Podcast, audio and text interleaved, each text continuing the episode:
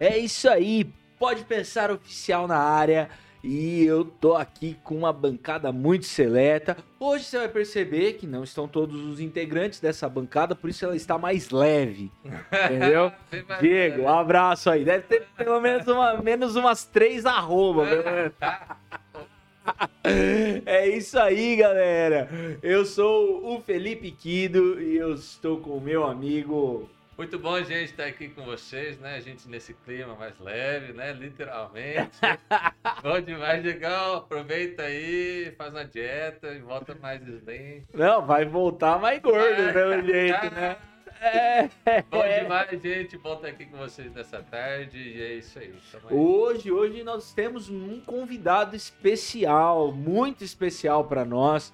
Hoje a gente vai ter uma conversa aqui muito legal sobre carreira, vocação, estratégia, coração também. A gente vai falar sobre a alma do artista, né? O que, um artista tem que ter. E também, por que não, a gente dá uma, uma especificada e, e falar um pouco também do, do ambiente gospel, né? Você que tá aqui com a gente há mais tempo, você sabe que eu sou pastor, o Rodrigo é pastor, o Diego também é pastor, e a gente sempre traz aqui algo, né, do nosso, do nosso ambiente, desse lance do, do gospel, do evangélico. Então, é uma alegria para nós poder compartilhar um pouco do nosso mundo com você. Você que está online aí com a gente, meu, compartilha essa live, manda a sua pergunta. Você que é fã desse nosso convidado, que você já sabe que tá aqui, oh, daqui a pouco eu vou jogar para ele. Você pode mandar a sua pergunta. E para você que está aí em casa, meu, se você de repente canta na sua igreja,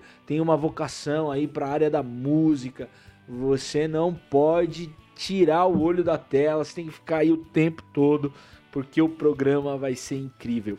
Eu estou com ele aqui, meu amigo, que veio lá de Sergipe, cara. O cara cruzou o país, saiu do calor, chegou no frio de Curitiba, encontrou a sua vocação. Ele que é um cara muito especial. Com vocês, meu amigo Paulo Alberto, mais conhecido como PA. E aí, PA? Tudo e bom, aí, meu mano? E aí, todo mundo que tá ligado com a gente. Quero dizer que eu tô muito feliz de estar aqui com os meus amigos, os pastores Felipe, Rodrigo. Eu queria ter conhecido a outra parte, que eu acho que tem o peso, é, é, é, o balanço correto do, do, do, da bancada. Mas eu deixo meu abraço. Também todos os ouvintes da Jovem Pan, seja independente da onde que eles estão ou do, do modelo que eles escolheram para nos ver e ouvir hoje. A gente está muito feliz de poder estar tá aqui e é sempre uma satisfação enorme poder investir tempo ao lado de vocês, porque a gente consegue ajudar muitas outras pessoas a conquistarem objetivos e seguirem seus caminhos aí de uma forma menos traumática, sem tantos erros. e a gente poder ajudar, a gente está aqui. Ô Beazito, fala uma coisa pra nós, cara, é pro ouvinte que tá aí, pra quem tá assistindo a gente também. Cara, você é um é um jovem, é um jovem Obrigado. senhor que... Vou embora. Acabou, acabou. Jovem é. senhor. Daqui a Cara, pouco já tá no é. jovem idoso. Um jovem velho, né? Cantando e indo embora. Jovem ainda. Acabou, acabou. Pra mim deu. Tio da Suquita, brincadeira. Ô, louco. PA, cara, quantos anos você tem? Você tem família, é casado, tem filhos? Fala pra galera aí. Tenho é 22 PA? anos. Mentira, não, aqui não. Mentira. Não, Mentir no programa carreira, com o pastor pô, não dá, né, velho? De carreira. De carreira. Não, eu tenho 20, 20 nada, tenho 37 anos e tenho uma linda família, sou casado, vai fazer 9 anos daqui a alguns dias, dois filhos, o Bernardo de 7 anos e a Helena que vai fazer 5 aninhos agora em outubro. Sou cristão, sou membro da Primeira Igreja Batista em Curitiba pastor Pascoal Piragini, Michel Piragini, e sou o servo de todo mundo que está me ouvindo, porque é uma honra poder construir e auxiliar pessoas. Eu amo servir. Top demais. Ô, PA, o que, que você faz da vida, meu amigo?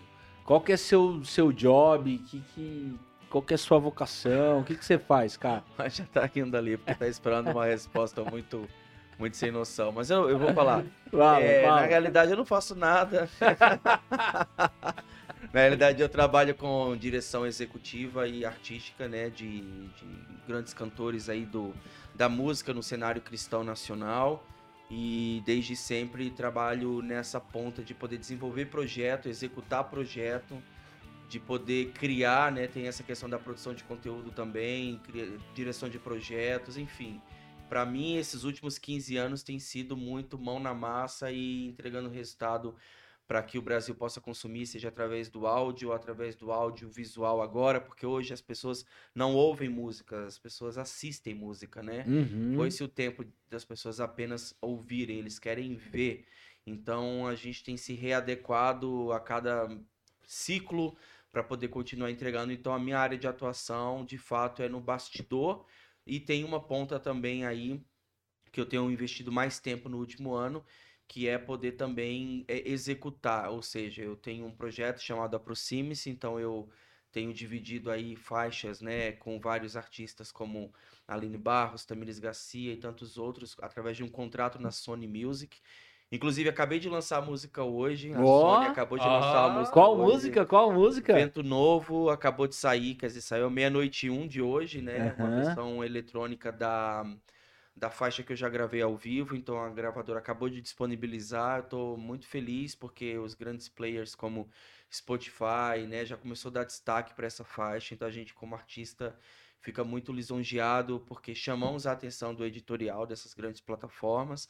E hoje eu me divido entre auxiliar carreiras e cuidar da minha própria carreira. E no meio cristão, eu acho que no geral, não só cristão, é muito difícil você encontrar pessoas que fazem as duas frentes é, com muito cuidado, muito zelo e acaba obtendo um resultado positivo. Tem gente que faz, mas infelizmente é, acaba dando errado, né? Então é, eu fico feliz de poder fazer alguma coisa relevante nessa esfera. Muito bom. Faz sucesso, então. Ah, boa! Faz sucesso. Tá rico, tá rico, É. gente. Ah, sucesso! Ah. Ó, já encostei a sobrancelha aqui, ó. O que, que você faz sucesso? Oh, eu esperei você me fazer essa pergunta, né? O que, que você faz?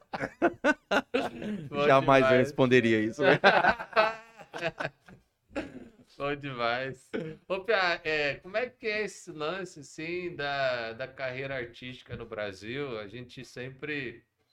Cara, a gente vê bastante gente muito talentosa, mas sem oportunidade. Sim. Como é que é esse lance, assim?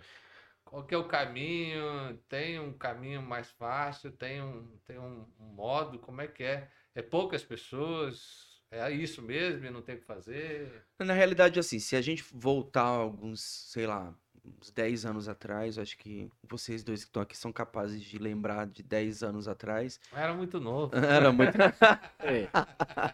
É. Então, assim, você voltar um pouco, você, você pode perceber comigo que essa questão era muito mais é, conturbada de uma pessoa poder entrar num- numa cena e roubar a atenção. Por quê? Porque os grandes artistas vinham em esteiras de grandes gravadoras, de grandes monopólios ou de grandes sistemas, né? Porque, por exemplo, a gente tem a gravadora que já tem, na época, suas, as gravadoras tinham seus próprios distribuidores, então quando lançavam um projeto, carregavam-se carros e esses distribuidores saíam pelas principais livrarias do Brasil, deixando os materiais para que o público pudesse ter acesso ao lançamento de fulano. Às vezes fulano lançava um, um projeto e o cara ia receber esse esse CD Material físico, né? 30, 45 dias depois por conta da logística, né? Uhum. E também custava meio rim quando chegava lá, por causa de frete, todos os custos que embutia até de fato chegar na, na gôndola daquela livraria ou do mercado, enfim. Quando o digital chega, passa-se uma linha e chama todo mundo para contagem lugar. regressiva. 3, 2, 1, correu.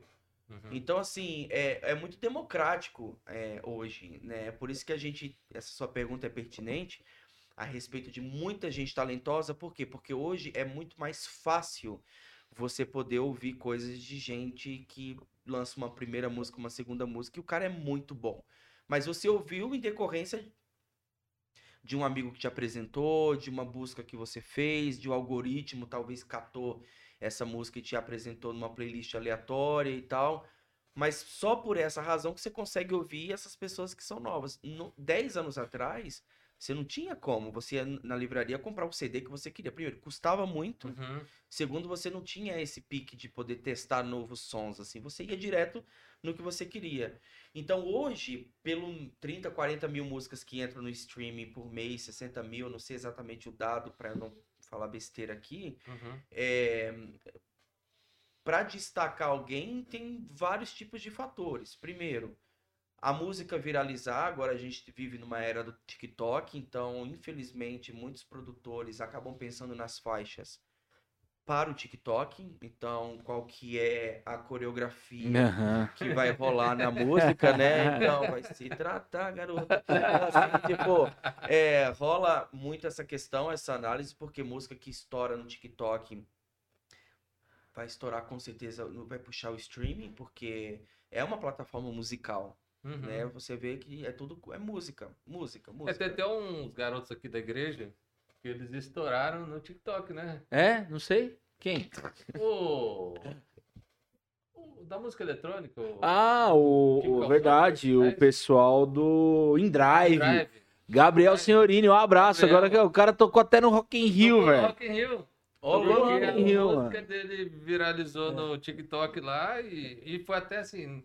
Acho que foi na Europa que viralizou. Não, foi lá na Ásia, cara. Ásia. O pessoal da Ásia queria comprar a música deles e aí os caras começaram a rodar e estão lá morando em Curitiba ainda. É. Ah, que Tem uma, uma agência lá que Mas, você- mas entende a força da plataforma? Sim. É. Então, assim, hoje as coisas, primeiro, são feitas para para pro, pro TikTok, então você não faz música porque a música tem que ter sentimento ou tem que ter uma duração que você acha conveniente ter.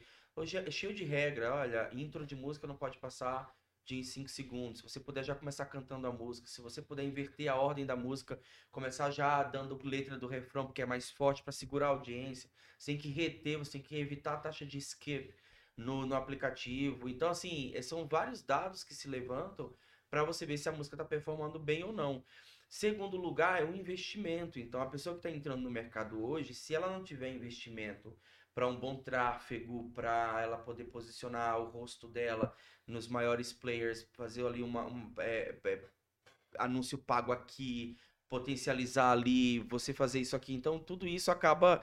é, se não tem, coloca você passos atrás de quem chegou e tem, Uhum. né? E, e eu acho que não mais especial, mas importantíssimo, você tá cercado de pessoas competentes para isso, né? Então, por exemplo, eu tenho um contrato hoje como artista na Sony Music. Um beijo, Karina, Clara, Juliana, Tainá, deixando aqui um beijo para todo mundo que Aê. sem aê. elas, né? Sem elas eu demais. não, não sobrevivo E ali. se o elas- pessoal da Sony precisar de um podcast aí, de responsa aí, quiser entrar numa parceria, a gente tá à disposição, tá Eu- bom? Eu posso fazer propaganda já. Eu vou falar que vai ter um podcast exclusivo. Brincadeira. Ó! É, Quero saber se um dia vai ter um collab, né? Com o Pode Pensar Oficial, tá né? feito. Ou com o IPIcast. Fala aí, Rodrigo. já estamos na linha, vai ter, vai ter. Mas assim, é, o que eu tava falando mesmo? Dessa Tem parceria. pessoas, né? pessoas Boa, gravadora. emblemáticas. É, hoje eu tenho uma gravadora que, assim, é, tem áreas que, mesmo eu, te- eu sendo esse profissional, que eu conheço do mercado, eu não tenho acesso tão fácil como eles têm, por, por conta de que, cara, é uma estrutura gigantesca, são pessoas Uhum. que trabalham, tem uma equipe de sales que faz os pitchings. Pra, pra... Pitching é quando você vai, é, por exemplo, eu lancei uma música hoje. Essa música está disponível na plataforma é, de forma oculta há alguns dias. Então, o pitching é a apresentação que a gravadora faz da minha faixa aos editores do Spotify, aos editores da Deezer. Então, assim, é uma, uma forma de você, antes do dia exato, Uhum. esses editores é, ouvirem a música, falar se a música realmente merece uma atenção ou não, se ela é boa ou não, para que ela seja incluída em playlists editoriais, que são as playlists Hum, oficiais da- do- do- dos aplicativos. né? Então, por isso que você já vê ali- entra com um destaque já na, na plataforma. Exatamente. Então hoje é, a minha música saiu na Novidades Religiosas do Spotify, que é a, é a, é a playlist que mostra o que, está entrando no mercado Uhum. na semana, né? Então eu acabei tendo esse privilégio. Na realidade, graças à gravadora, todas as minhas músicas entraram, né? Na, em várias playlists, né? Eu tive músicas, é, já fui capa de playlist de algumas playlists, já tive música na Novidades, Louvando no Trânsito, Revelação Gospel, Mix Gospel, nas igrejas, em, em várias playlists. Isso acaba fazendo o quê? Apresenta o teu trabalho ao maior número de pessoas. Por quê? Porque você está dentro de uma coleção, uma coletânea, feita pelo editorial, que mescla os gêneros, mas tem uma linha de corte extremamente assim, alta em relação à qualidade. É... O que, que você está entregando? Eu não posso pôr qualquer coisa numa Uhum. playlist, porque daí começa. Mas e daí, como que você entra numa gravadora, assim? O cara tá lá, ele, sei lá... Como você é descoberto, É, né? tipo, não é só a mãe dele que acha que ele canta bem. Tem um grupo ali de músicos. Às vezes cara. aparece um dom reality aí, né? Pra, pra revelar alguém, É, né? não, às vezes a, PA? gente, a gente encurta o caminho, né? Mas assim, tá lá, o cara toca, é, já tá tocando aí, sei lá, na igreja, no barzinho, onde é que ele tá tocando? Tem uma boa aceitação, é bom, tem uma voz boa, tem músicas autorais. O que, que ele faz? Qual que é o caminho aí? né? O, antiga- antigamente a gente pegava pela mão e levava na gravadora. Esse aqui é o fulano, ele canta, canta aí. O cara, né, faz essa. Tá. Hoje as gravadoras estão, tem, acho que deve ter o, o pessoal de, de inteligência das gravadoras estão analisando todos os dados do mercado. Então, assim, quantos covers Isadora Pompeu estourou sendo cover? Uhum. Então, assim, é, quantos outros, né, não vieram? Por quê? Porque antes de serem é, essas, essas autoridades no que fazem com as suas próprias assinaturas, foram descobertas fazendo músicas de outras pessoas. Então, as gravadoras, elas observam muito, por exemplo. Ah, o fulano tá ali se destacando demais, fazendo cover- os covers. Os números são altíssimos. Ah, é relevante. Esse cara interessa pra gravadora Entendi. né? Então, assim, acho que é feito, acho não, né? É, Cruza-se várias informações, né? Hoje não tem, claro, eles podem, por exemplo, ver o carinha no- numa gravadora secular, ou um departamento secular, ver o cara num bar, ver que o cara canta, a voz é inconfundível, é, é igual olheiro de futebol, Uhum, É isso que eu ia falar. né? é, tipo, parece- futebol tem olheiro, na música tem ouvideiro. Os caras estão de ouvido. É. Porque assim, a gal- galera de gravadora, eles têm uma sensibilidade no ouvir muito alta. Por quê? Porque eles vivem ouvindo conteúdo, eles conseguem distinguir timbres, conseguem assimilar, por exemplo, a voz do Felipe, puxa, é, fulano fez muito sucesso, esse timbre me lembra, eu acho que a gente poderia trabalhar nessa, nessa linha, pô, é, agora, infelizmente, perdemos Marília Mendonça. Eu digo infelizmente porque, poxa vida, Uhum. 26 anos, uma carreira brilhante. Uhum. Quando você ouve uma menina com um timbre forte, autêntico, é, imponente como era o de Marília, é, claro que eles vão parar e falar assim, caramba, Uhum. é, eu tenho um exemplo no Dom que foi a Kelita. Uhum. A Kelita extremamente destoou de todo mundo, por quê? Porque ela tinha uma peculiaridade vocal absurda. Não que assim, ah, ela não, quem venceu foi a Júlia Fergus, mas assim, o brilho na voz, a diferença, é, o que ela apresentou foi tão assim, uau, que, que coisa incrível que fez com que ela permanecesse mais tempo dentro do programa. Uhum. Então eu acho que tudo isso, assim, além de dados visíveis, números e, e etc., existe muito essa coincidência de você estar num lugar e uma pessoa que pode ser responsável por grandes contratações ou tem grandes influências possa estar ali despretensiosamente e a vida de vocês se cruzem e você acabe dentro de uma grande companhia ou na mão de um grande empresário que vai te possibilitar talvez não uma assinatura de um contrato, mas uma estratégia de carreira que vai te colocar páreo a páreo com grandes artistas que estão debaixo de um selo. Muito bom, cara. E hoje, tipo, a, igreja, o Ministério de Louvor, continua sendo um, um celeiro, assim, de, de grandes artistas? Como que você vê isso hoje? Cara, pra mim a igreja é uma grande escola. Positiva e também negativa, porque assim, todo mundo tem oportunidade dentro da igreja, né? A gente tava conversando até em outro podcast um pouco sobre isso. Eu acho que todo mundo tem essa possibilidade de tentar mostrar o que ama ou o que sabe. Não quer dizer que você está pronto para viver Disso, né? daquilo. Aham. Mas assim, você tem a oportunidade. E a igreja te possibilita muito você viver essas oportunidades, né? Então eu acho que a igreja, Veja, Marília Mendonça começou aonde? Na igreja. A gente tem vídeos dela falando que cantava Aline Barros, Uhum. né? Então Ludmilla na igreja, a própria Anitta na igreja. Você vê que a igreja, é, assim, cara, No mundo todo, né? no Não é mundo só inteiro, no- a é no- Beyoncé é, Beyoncé vem da igreja, a Kate Perry, filha de pastor, líder de Cara. louvor na igreja. Então, assim, a igreja, eu acho que é, a- é- cara, se você for investigar a vida dessas pessoas, você vai ver que maior parte delas tiveram um fundamento, ou um início, ou um pontapé, ou um estímulo na igreja. Uhum. né? Eu não tô falando de igreja é, é, é, assembleia, igreja. Quantas Uhum. pessoas não cantavam nos coros católicos? Sim. Não importa, mas a igreja é muito musical. E a Assembleia de Deus, então, é Vixe. muito musical. Então, assim, é, quando você vê, eu tava vendo uma entrevista da Marília, ela falando que ela era da Assembleia e ela cantava nos playbacks que eram possibilitados, porque a Assembleia tinha cultura de não ter banda, você ia lá com um CDzinho, põe, Uhum. põe a faixa 4 aí, irmão, e bora descer a lenha Só não aqui. podia pôr a música errada. Não né? podia, ou o CD não podia pular também. O CD não podia pular. Tava meio riscado lá, a casa caía, né? 500 gra gra gra gra gra gra gra. Não rola, né? Entrava na disciplina, sentava no banco. Não dá, não dá. Ô, PA, então o negócio é quase que um pau milhão mesmo, né? Que estoura mesmo, gente que. É, a que- gente teve, por exemplo, no cenário cristão agora, é, Alívio, do Gessé Aguiar, que é... És o meu alívio, Aham. tudo que eu preciso vem aqui comigo. Cara, é uma música que é voz e violão, é, mundo no meio de uma pandemia, ele foi feliz em escrever uma declaração, um grito de socorro, Sim.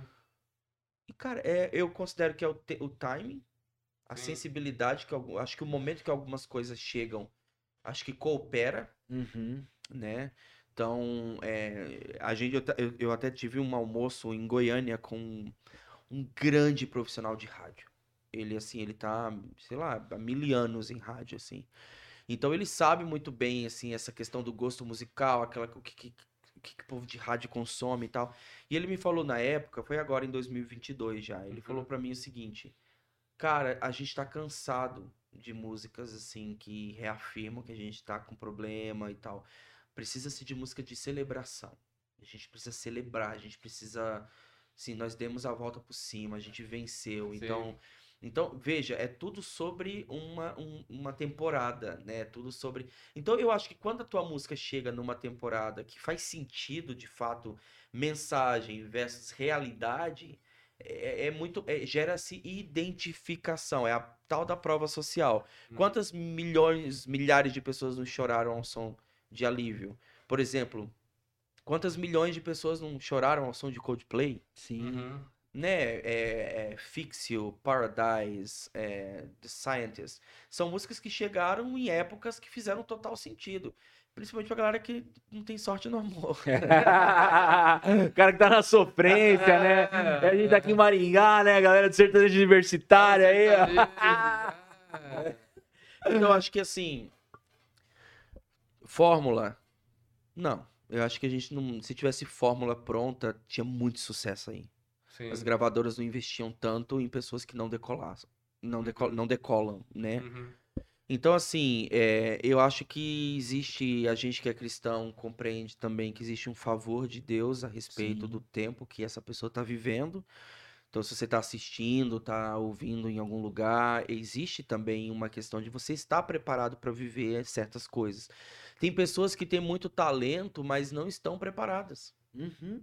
Sim. Né, você dá uma oportunidade, uma carreira pra essa pessoa, essa pessoa, tipo assim, psicologicamente ela não tá pronta. E aí isso vai acabar arruinando a vida dela e vai ser muito ruim, vai ser muito difícil, né? Isso pra ela também. Então eu considero que Deus con- continua tendo o controle de tudo e a gente que faz música dentro do segmento cristão também precisa entender que, claro, desejamos bons números, eu quero bons números, eu quero que é, o meu álbum continue crescendo, a galera continue conhecendo e tal, mas isso não pode ser a minha prioridade. A minha prioridade é saber que se uma pessoa me escrever falando que houve uma transformação genuína ou um impacto na vida dela, nas emoções dela, na família dela, para mim valeu todo e qualquer investimento. Sim. Então, é, eu acho que são áreas óbvio, diferentes, mas que para nós que vivemos esse, esse, essa verdade, isso não pode ser ah, descartado, né? Eu sei que a- a- aqui é muito técnico, a gente tá falando sobre metodologia, sobre essas coisas, mas existe também essa outra ponta que às vezes não está pronto e nós temos um Deus que gosta de poupar, né, sofrimentos futuros ou decepções futuras por não estar preparado para viver isso. Eu particularmente comecei meu primeiro álbum que eu gravei foi em 2004. Então, eu gravei em 2004, f- quase 20 anos, né? Uhum. 18 anos. É, de 2004 eu me silenciei até 2010. Gravei em 2010 outro projeto. Gravei em 2013 um outro projeto ao vivo com a Nívia Soares, Jeremiah Bowser e Amber Brooks. E eu, depois disso, eu sempre tinha um entendimento quando eu terminava de gravar e lançava que eu tinha feito uma coisa muito boa num tempo errado. Cara, e eu tinha condições de levar os, me- os meus projetos para qualquer gravadora. Uhum. Os meus grandes amigos eram diretores de som livre, de, na época, badalada Graça Music, é, em 2009, né, ali estourou a Graça com Thales, com André, enfim, é, própria, própria MK, tantas gravadoras que, você, que eu podia chegar e bater na porta e falar, ó, tá aqui e tal. Mas eu acabava, me dava, assim, aquela sensação de ter feito algo muito bom no tempo errado. E aí, veja, eu demorei do primeiro pro último oito, 18 anos. Uhum. E hoje eu sei que eu tô fazendo algo bom no tempo certo. E eu tenho paz. Então, é, tem muito sobre o tempo, a estação pela qual a gente está vivendo, sabe? Então, eu considero isso extremamente relevante e que se coloque na. Quando for colocar tudo numa balança, também tem essa questão, aos que entendem o que eu estou falando, é de. É, é fundamental, assim, é primordial, sabe? Eu, eu considero isso bem válido. Entendi, mas assim, é, tem uma, tem um planejamento, né, Tem, também. Tem, tem. um, tem, tem um aprimorar da técnica, tem... Sim, tal- sim. Até, até achei, até achei legal essa, essa, essa coisa que você falou da, do cover, né? O cara começar ali, gravar um cover, fazer um canal, talvez seja um, um começo, né? Sim, e assim, é quando você fala em gravadora ou em projetos maiores, você tá falando obrigatoriamente que você tem capacidade para estar nesses lugares. Uhum. né? A gravadora não vai pegar qualquer pessoa porque Um completo desconhecido. não, e, ninguém- e ainda mesmo, ainda assim que tenha bons números, mas que no vamos ver a pessoa não não não consegue, Aham. não faz sentido. Então, é, é necessário que se você ama a música, você estude, você se prepare, você se dedique, você, é, por exemplo, eu vou, eu vou gravar música agora, daqui a pouquinho pro Dom, a gente está lançando um álbum é, do Dom Reality, e eu não quero entregar de qualquer maneira. Então eu tenho uma faixa que eu vou gravar comigo e eu estudo sobre essa faixa, para quando eu for para o estúdio pôr a minha voz, eu chegue lá, no mínimo, dominando aquilo que eu fui proposto a fazer. Entendi. Então, assim, as pessoas precisam entender que, da mesma forma que a gente precisa sair de casa e ir para o trabalho para poder ter o sustento, é necessário que você se aprimore em algo que você entende que é algo que você tem para sua vida, é para a vida. Até você. é, Não, não é simplesmente preparar uma voz para cantar, mas é preparar a execução daquela música. Aqui eu vou fazer isso, aqui eu vou fazer aquilo. Quais são as ideias, o que, que a música pede, fechar o olho, entender a mensagem. Poxa vida, essa parte repete duas vezes. Como que eu destaco? Como que eu faço uma firula que pode diferir da primeira? Como que a pessoa vai ouvir? Isso não vai ser cansativo, isso não vai agredir o ouvido da pessoa. Qual a emoção que Qual eu é a quero emoção que eu quero colocar? Tipo, a música pede o quê? Pede mais ar na minha voz, pede mais voz forte. Essa parte da música cresceu demais, eu não posso vir morrendo como eu tava no início, eu tenho que vir com, com força, eu tenho que acompanhar. Então, tudo isso faz parte de estudo. Mas antes de você estudar, para poder chegar numa fase como essa de entrar no estúdio, você precisa, no mínimo, estudar para você poder ser visto, ou estudar para que as pessoas parem para te ouvir, estudar para que as pessoas te reconheçam né? Tem um amigo meu, o Thiago Nieve, que ele dá palestra sobre educação financeira. E eu acompanhei ele muito tempo, assim. Ele sempre fala assim, para você saber que você tem um determinado dom, é, analise o seu entorno. Veja se as pessoas fazem referência sobre esse tema com você. Nossa, toda vez que você canta, eu sinto algo tão bom. Uhum. Nossa, olha só, tipo, é tão bom te ouvir cantar. É, então, assim, as- é, é você analisar um pouco naturalmente do que Uhum. acontece no seu entorno já te dá grandes indícios de que você realmente tem uma aptidão para tal situação. Sim, geralmente né? quando a pessoa é boa, as pessoas elas comentam, né? Elas têm Elas, essa... eles pedem, eles têm Aham. essa necessidade de querer te ouvir, entendeu? Eles, eles, eles Isso demonstram acho que, isso. acho que sim, em todo lugar, né? Acho que isso é o. A gente tá falando de música aqui, né? Mas, por exemplo, quando você, sei lá, quer formatar teu computador, quer arrumar teu computador, tem um problema lá, geralmente tem alguém que você já conhece, fala, ó, mandei lá, o cara deu conta de tudo, né? É, o médico, é, o psicólogo. A gente vive muito nessa geração é, do que a gente avalia tudo que a gente faz, né? Até o motorista do Uber a gente dá uma nota lá, né? Sim. É, e tem outros que a gente não dá uma nota, mas a gente pensa no. Alô, motorista do Uber de Maringá. Você recebeu uma estrela. mas assim, hoje a gente tem essa, essa percepção quando, quando aquilo que a pessoa estava fazendo é regular, quando ela é abaixo, e quando ela é boa e quando ela é muito boa, né? E a gente Exato. acaba tendo essa percepção. E a gente acaba, quando é muito boa a experiência com, com quem quer que seja, a gente acaba comentando com o outro, ó, né, a música. Pô, ouvi uma música, cara, muito bom, falou comigo, né? Fui num médico, tava com um problema, ele achou a solução, ou ele me deu uma direção, né? Ouvi uma mensagem, gostei muito desse pastor, escuta você também. Uhum, a gente tem uhum. esses. É, faz parte hoje do É, nosso você dia manda dia. até o link, né? E, e pra pessoa ouvir aquilo que você ouviu, né, cara? Exatamente. Você ouviu um podcast muito bom, assim, ó. Aí, tipo, ó. Pode pensar, você É, manda o link. manda pra É verdade, galera, é. né? Só que tá assistindo aí já compartilha, né? Você Vai. sabe que é, às vezes o pessoal tá aqui, se você é do ambiente da igreja, né? Às vezes o ambiente da igreja vê com maus olhos, né? Esse lance de uma preparação, que tem que ser uma coisa mais espontânea, que Deus tem que falar na hora, né? Mas quando eu olho para a Bíblia, eu vejo o apóstolo Paulo, por exemplo, dizendo que nós precisamos ser diligentes nas coisas que a gente vai fazer, né? Exato. Quando lá no Antigo Testamento Deus manda construir o templo ou a própria Arca da Aliança, Sim. as coisas são nos mínimos detalhes, né? É, tem intencionalidade para tudo que se é construído. Então, o nosso Deus não é um Deus meia-boca, o nosso Deus é um Deus excelente. Então, você que é um vocacionado, independente de qual área, busque ser excelente, porque a excelência honra a Deus e abençoa as pessoas. O Japão estava falando aí, né? Davi, quando tocava, acalmava o espírito de Saul. Você acha que aquela, aquela harpa tocada ali era um negócio desafinado, É. torto? Dava lá o, Tava lá, o, o Mi sustenido lá, velho. Rapaz, tem gente que quando toca não acalma É, a a ban- perturba. A, a banda do Davi não era desencontrados do som, né, velho? Misericórdia. Unidos da desafinação, né, velho? Nem a pau, nem a pau. Mas a, a, a galera que tá em casa, tipo, eles não podem, né, pessoal que tá assistindo, é, a gente fala assim sobre, sobre todos esses itens, né, que cercam a vida de um, de um artista, mas também de um qualquer profissional. E quando a gente fala assim, ó, se você não tem essa aptidão, não, não se movimente para isso. Não é que a gente não acredita no que a pessoa é, carrega, ou no que a pessoa sonha e etc.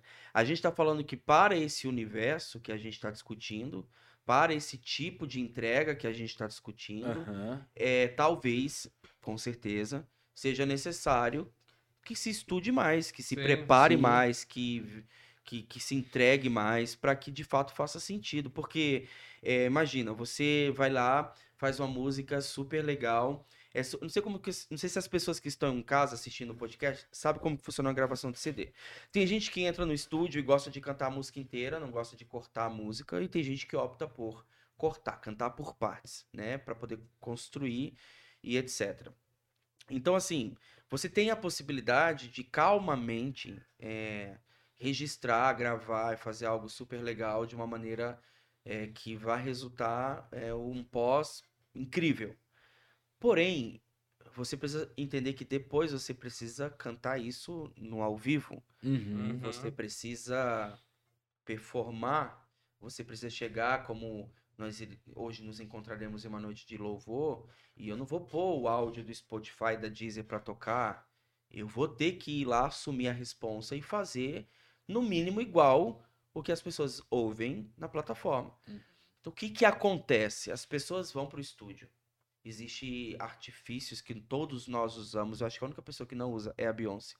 Que é, que é autotune, que é para poder regular semitonadas ou situações um pouco mais delicadas. É extremamente normal. Não me culpo por isso. Ah, eu não sou perfeito. Tô nem aí. Eu nunca vou atingir um grau, eh, eu acho, Uhum. de uma afinação plena em que eu. Não, eu não. Eu.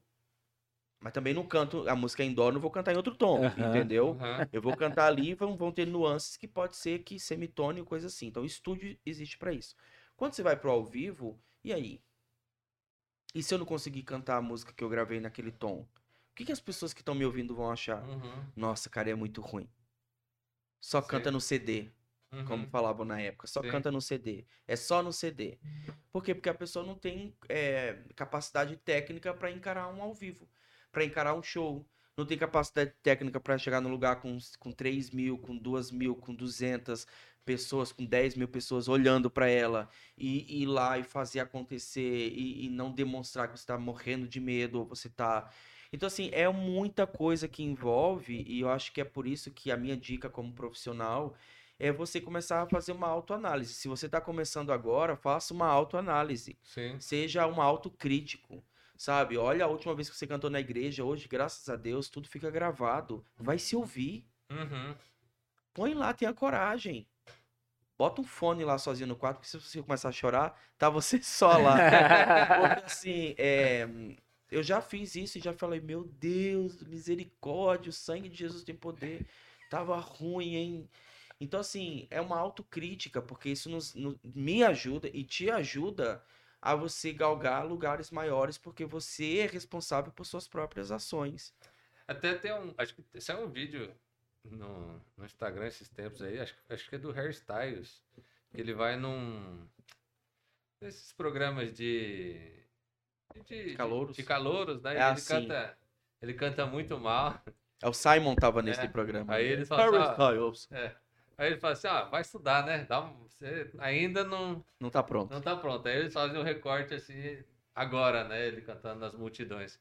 Eu acho que, que também tem esse lance, né? Não é porque nesse momento você não tá pronto Exatamente. que você não é capaz, né? Mas quanto mais longe de estar pronto, mais vai exigir de você uma dedicação para que você fique pronto, né? Exatamente. Tem um lance quando você vai tirar visto no consulado, que é uma lei americana, que eles, quando você entra no, quando você entra no consulado e você aplicou um visto, é, o consulado ele não pode julgar a- o que ele acha da sua vida. Por exemplo, ah, eu quero um visto de turismo. Tô achando que você não vai.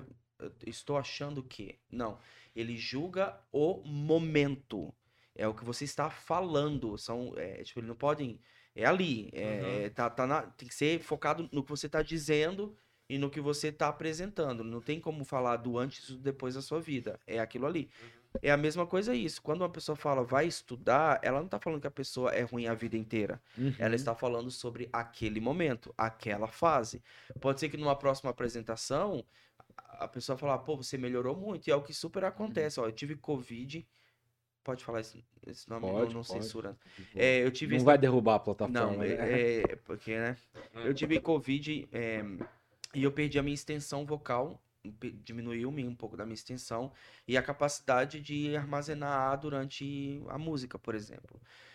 E, cara, eu cantava e parecia que eu tava morrendo, assim. Eu não conseguia fechar uma frase direito, assim. Eu tava sempre, sabe? tem- Uhum. Puxando mais Mas ar, né? porque eu sabia que eu tinha tido um reflexo super negativo de algo que assolou a humanidade. Mas eu não me acomodei. Então eu fui até uma profissional em São Paulo, falei, olha, eu tô com isso, isso, isso. Ela me encaminhou para um cara, um médico, Dr. Reinaldo, especialista, trata todos os artistas do país. Ele investigou tudo com câmeras e tal para poder entender o que estava acontecendo e aí me passaram uma sequência de exercícios, inclusive fisioterapia respiratória para eu tentar recuperar a minha capacidade que eu tinha um, um dia, que outrora eu, eu desfrutava. E eu comecei a ter de volta. Então, assim, eh, ninguém pode te julgar e esse julgamento é para sempre, ele é temporário. Uhum. E esse seu exemplo do Harry é um, é, é um fato, porque a gente, quem, quem é jurado de reality, como geralmente eu sou, é, Eu já encontrei pessoas numa edição e três edições depois as pessoas aparecer e ela, e ela ganhar. Uhum. Entendeu? Então, Você fala assim, nossa, quem é esse cara? É, nasceu de novo, só, criatura. Ou a pessoa que tá cantando fala assim: ah, agora vem, É. fala, É. desgracento. Mas teve, teve uma caminhada. É, né? Essa Não, e tá- antes- aninhos. E antes não É, vai é. estudar do que mude de profissão, né? Exato. É, Tipo, E aí tem um, um troço assim que se você se reconhece que você tem, se você realmente sabe que você tem, mas você não tá preparado, não desanima. Sim. Se aperfeiçoa e vai em frente. E isso é pra tudo, não é pra música. Grandes profissionais, grandes executivos, grandes diretores, eh, cineastas, todo mundo tem uma história de superação. Senão não tem graça também. Ô, PA, e cara, você acompanha muitos artistas super renomados, né? E o galera que conseguiu viver da música. No Brasil, quando o cara fala de música secular, o povo fala que, ah, eu quero ser músico. O povo vai falar, meu, você vai passar fome.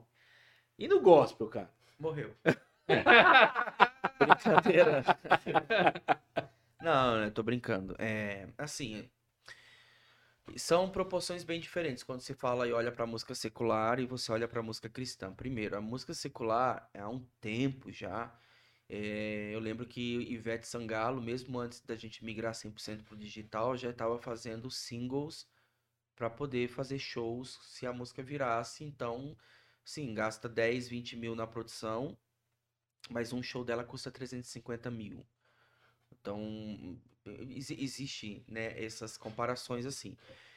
Quando a gente olha para a igreja, para o gospel, é, são poucos os artistas que estouraram a bolha, né? Que é aquela pessoa que se assume uma pessoa que tem um chamado, que tem um legado, que tem uma missão, mas que entende que o que ela faz é arte, e ela precisa entregar algo muito bom e de muita excelência, e que tudo isso gera custo. Precisa-se de uma grande equipe, precisa de um suporte, precisa de. Bem, a Aline Barros tinha uma carreta, Uhum. que ela viajava o país inteiro abrindo a carreta e, e evangelizando em lugares que naturalmente não seria de fácil acesso uma companhia aí montar um palco e etc e tal. Então, assim, é, por que que ela pensou isso? Porque ela sabe quem ela é.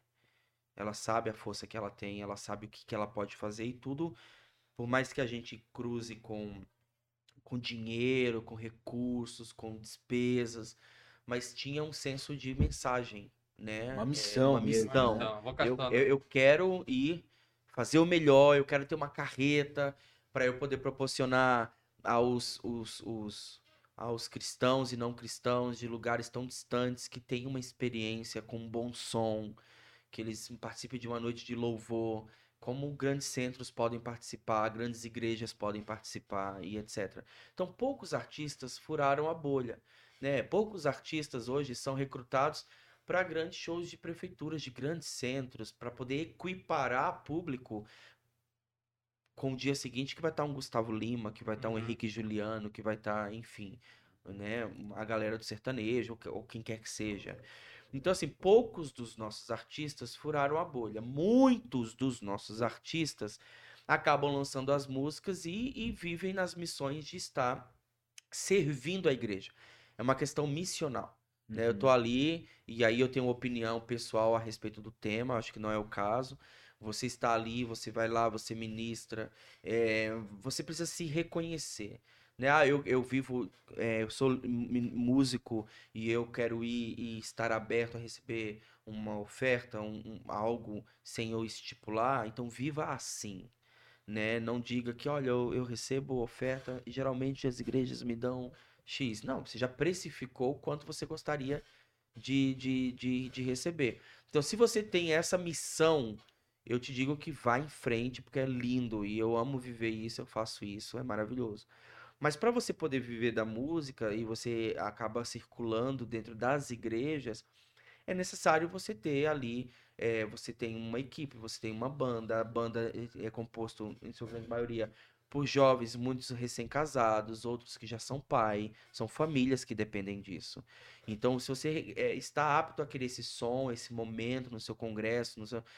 você também tem que estar apto a poder honrar essas pessoas, porque eu acho que essa disparidade entre ah, você está cantando uma mensagem para Deus e você não poder ser abençoado pelo não ter fruto, desfrutar do seu próprio Uhum. trabalho, eu considero isso um tanto quanto ignorante às vezes, sabe? Por isso que os nossos artistas, eles não são tão estimulados a querer sair da bolha nas suas criatividades, sair da bolha nos investimentos em relação ao que eles vão fazer para Deus. Por quê?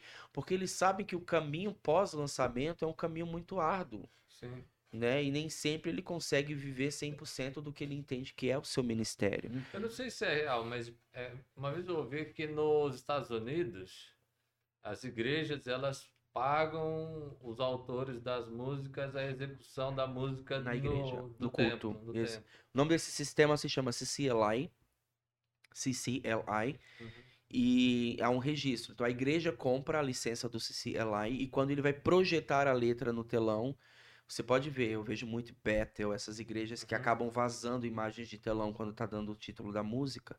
Ele aparece lá, vai em Goodness of God, CCLI, é, Jogo da Velha, Uhum. One, é, 2, 3, 4, 5, 6, compositor Jane Johnson, por exemplo. Uhum. Então eu estou dizendo pós-culto que no meu relatório de envio, né, para a Uhum. fonte pagadora para esse compositor, que a minha igreja executou Goodness of God da Jane Johnson. Uhum. E aí a minha mensalidade, o que eu pago, o recolhimento que eu faço para usar o CCLI é distribuído para os compositores dessas faixas que estão sendo executadas dentro da igreja. Pasmem. O CCLI tentou implantar isso no Brasil e eles foram praticamente chutados daqui. Uhum. Então, assim, é triste, né? Porque Mas assim, nessa realidade acaba que você fomenta muito mais a música e você tem um incentivo, né? Você fala se- de ter o CCLI. É, Ou de não é, ter o onde C- tem, onde ok, tem, onde né? tem. É. Porque se o músico sabe que se ele produzir uma música bacana e aquilo começar a, a Permear várias igrejas, vários permear várias cultos, igrejas, exato. tem também um, é, um outro sistema assim que que é o, mais ou menos o ECAD, né? Isso. Só, É o que, E- só que sim. dentro das igrejas, né? Sim, sim. O PA, e essa, essa falta de. de- de- vou, vou chamar de falta de visão, né? Uhum. É, de, de, de você ter um sistema de, de, de remuneração ou de, de, de um selo de qualidade como esse, ele, de certa forma, além de, de, de, não estimular o artista, ele mantém a música, a musicalidade pobre, porque é, eu já ouvi muita gente falar assim, pô, por que, que a gente não compõe tanto? Por que, que no Brasil pega muito as traduções? Por que, que a gente já não é um protagonista, né? É, o que, que você vê disso, cara? A gente não é porque a gente não leva a sério. A gente não é porque a gente não, por exemplo, compositor. Nos Estados Unidos, eles têm reuniões de, de composição, eles tiram retiros de composição, eles, Aham. eles, eles investem tempo, eles juntam eh, compositor da Bethel com compositor da Lakewood, com compositor da Hillsong, eles fazem acampamento só para eles, eles produzem, eles dividem as canções, eles pulverizam e etc. No Brasil não existe isso. Às vezes a gente vai atrás de um compositor para poder gravar a música e aí você estoura e o compositor já acha que "Não, essa música é minha, deveria ser minha, ou então tipo os caras não compõem e aí os que compõem são exclusivos de grandes gravadoras que você não dê, não, não, não, não- cara, é um monte de coisa que tem que ajustar, mas principalmente a vontade de Não é querer fazer. né? Posso ser sincero, Exato, exato. Hoje não é uma prioridade. Exato. Assim, ah, Deus me deu essa música num sonho, beleza, mas eu sentar, orar, ler a Bíblia e ver o que Deus quer, ou até mesmo composição é um dom, sentar e rascunhar e, e pôr uma melodia, eu vejo que não há essa intencionalidade e é- é- existe uma preocupação assim, muito grande eu- com eu- me- eu, eu, meu nome. Quando eu falo assim que lá tem esse sistema que você tem que pagar pela música, aí isso traz também interesse, né? Porque assim, se eu produzir, se eu incentivar aqui na minha comunidade produzir uma música que a gente vai cantar, eu não pago. Ou eu Uhum. pago aqui. Se eu não produzir, eu pago lá. Aqui não, no Brasil você vai lá pegar a música do cara e simplesmente usa, não tem. Aí isso não vai, não, É a única não te coisa. gera um compromisso. A com- única com a coisa que. música. É, exato. A única coisa que a gente tá falando de direito de compositor. A única coisa que beneficia é o artista, porque a igreja conhece ele, ele sai do culto, vai ouvir na plataforma e vira uma febre e esse cara começa a viajar todas as igrejas porque a música dele está sendo a número um dos repertórios dos cultos, Uhum. né? Então, Uhum. é, são dois par- paralelos, assim. A gente tá falando do compositor, que poderia ser honrado pelo número de execução, e o beneficiado, o artista, que é quem vai performar essa canção originalmente, né? É, no- nos grandes eventos. O que não pode acontecer é você gravar uma versão e você chegar para dar uma entrevista e falar que essa minha canção, cara, calma. As pessoas que estão ouvindo podem entender que essa música foi feita por você. Então, é tanto que é uma lei nas gravadoras que quando você cria, principalmente na Sony, quando você grava uma versão, como eu já gravei, é, Good Grace, Fresh Wind, e vou gravar uma nova agora que a Beto autorizou, eles colocam o nome em português, abrem parêntese e colocam o nome da música original em inglês. Por quê? Para identificar que essa música ela é uma, ela é uma versão. Ela é autorizada para isso. Que legal, cara. A gente tá, assim, chegando no final do nosso Ah. programa, né? Passa rápido. É. E, PA, cara, o que, que você deixa é, como grande conselho para quem tá nos vendo aí, é, no sentido de guardar o coração? De repente tem gente que tá ouvindo, o pessoal que te segue, a galera já tá ascendendo na carreira. Como manter o coração? Você tem, você mencionou a Aline Barros aí, né? Falou o lance da, da carreta. Isso é um- uma demonstração que essa pessoa ela, ela fez um sucesso, mas ela ela preservou uma essência, o senso de missão e tudo mais. Como guardar, cara, o coração? Como o artista é conseguir equilibrar, né, a performance com o coração Sim. no lugar certo? Eu acho que assim, é... a primeira coisa que um artista deve fazer é entender que sim, o mundo dá voltas, né? E não sair por aí achando que ele é a última bolacha do pacote ou a Coca-Cola do deserto e e distratando as pessoas, distratando as pessoas que podem ser decisivas para sua ascensão. Então, é o meu primeiro conselho, manter o coração em Deus. E quando o seu coração está em Deus, você é humilde como ele, como ele é, como ele foi. Né? Você tem esse senso de serviço, senso do respeito. Enfim, você é a imagem dele. Então, eu não vejo um Deus, né, é orgulhoso, alguém que vai sair dizendo, eu fiz, olha, eu criei tudo isso, o mundo é meu, morra. Não é Uhum. isso. Então, pra mim é o primeiro ponto. Por que eu falo isso? Porque eu cruzo com muitos artistas que, infelizmente, estão colhendo ahm, esse tipo de conduta, né? Passou e não volta. As portas se fecharam. Então, para você ter, um- se ter uma carreira como a Aline, 30 anos que nós estamos comemorando agora, caráter ilibado, portas abertas, é você reconhecer que você é um instrumento de Deus. E você sendo um instrumento, o que você faz não pertence a você. Uhum. Eu sei que o dom que eu tenho de de repente chegar e cantar, ele não é uma propriedade que o Paulo construiu. Deus achou graça e depositou isso em mim. Se eu não fizer, vai ter muitos outros que ele vai levantar. Não depende de mim, não é sobre mim, nunca foi sobre mim, Uhum. né? Então acho que esse é o primeiro ponto. E o segundo, cara, é orar e se preparar e, sabe, entender que você sempre precisa de alguém e alguém sempre precisa de alguém e esse outro alguém sempre vai precisar de alguém. E aí quando você perceber a pessoa que te estendeu a mão a primeira vez, ela é a melhor amiga da última que te projetou para uma situação bem melhor. Então assim, cara, tá tudo interligado e você tem que passar por essas fases e manter o, foco. Acho que tudo, tudo se resume em foco, mas não em foco em quanto eu vou fazer, quantos números eu vou ter, o que, que eu vou fazer de renda com a minha música. É foco no meu objetivo. Eu tenho objetivo. Eu quero que o nome de Jesus seja glorificado. Eu quero ver o maior número de jovens sendo despertados para viver os seus propósitos, seus compromissos com Deus, se levantem como uma geração forte. Mas para isso eu preciso ter um, um foco. Eu não posso me distrair. E a fama nos distrai. E os holofortes nos distraem. E tudo que as pessoas falam a respeito do nosso trabalho podem nos distrair. Então, uma coisa que eu faço é pastorear o meu coração todos os dias. Porque eu recebo milhares de recados, assim, durante o ano. Seu trabalho é muito bom, você nos. E se eu fosse me envaidecer por conta disso, quando um, um artista menor que está começando me procurasse, eu, eu poderia. Hoje eu poderia falar pelo, pelos dados da carreira. Ah, eu não quero trabalhar com, com um artista que está começando agora. Eu vou gastar o meu tempo com esse tipo de, de projeto. Mas para mim é, é maravilhoso poder estender a mão e mostrar para essa pessoa como caminhar e chegar até aonde ela deseja, mas entendendo que o foco sem distração e o coração em Deus podem facilitar essa jornada. Se tiver um desses fora do prumo, eu considero que as chances de ter uma grande frustração e acabar culpando a Deus por isso, porque é sempre assim, você não faz as coisas certas, dá tudo errado você diz que Deus não te viu e não te ama. E é mentira, viu? Ele ama sim, mas você precisa fazer a sua parte, né? Além de tudo que a gente já falou aqui, que a gente está batendo na tecla de estudo, de concentrar, de procurar sempre se aprimorar, é coração, visão e zero distração.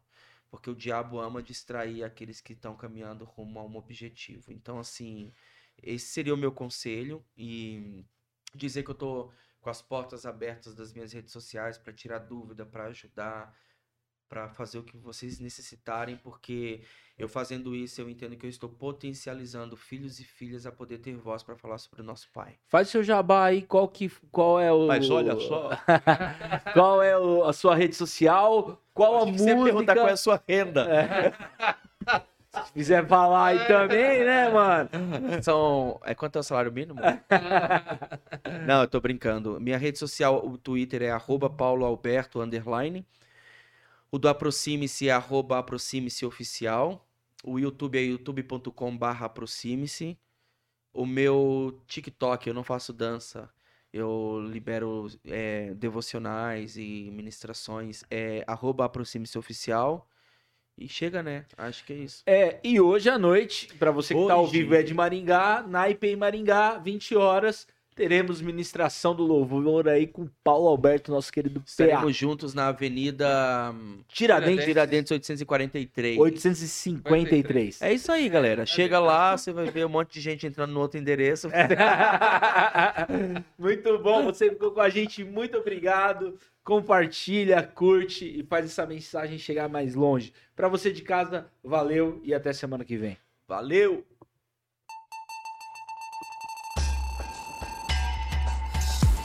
De bola, gente!